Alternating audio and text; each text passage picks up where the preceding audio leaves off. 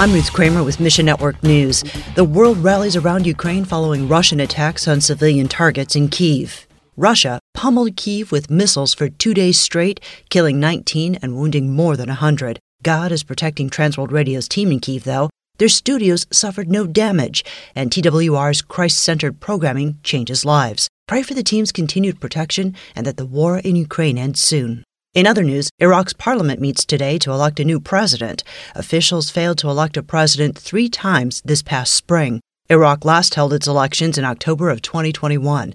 Popular Muslim cleric Muqtada al Sadr won the most support, but not enough to form a government. Samuel with Redemptive Stories says people in Iraq are looking for answers. Recently, 40 people in southern Iraq got baptized as followers of Jesus. Ask God to embolden the church in Iraq. Mission Network News is a service of One Way Ministries. I'm Ruth Kramer.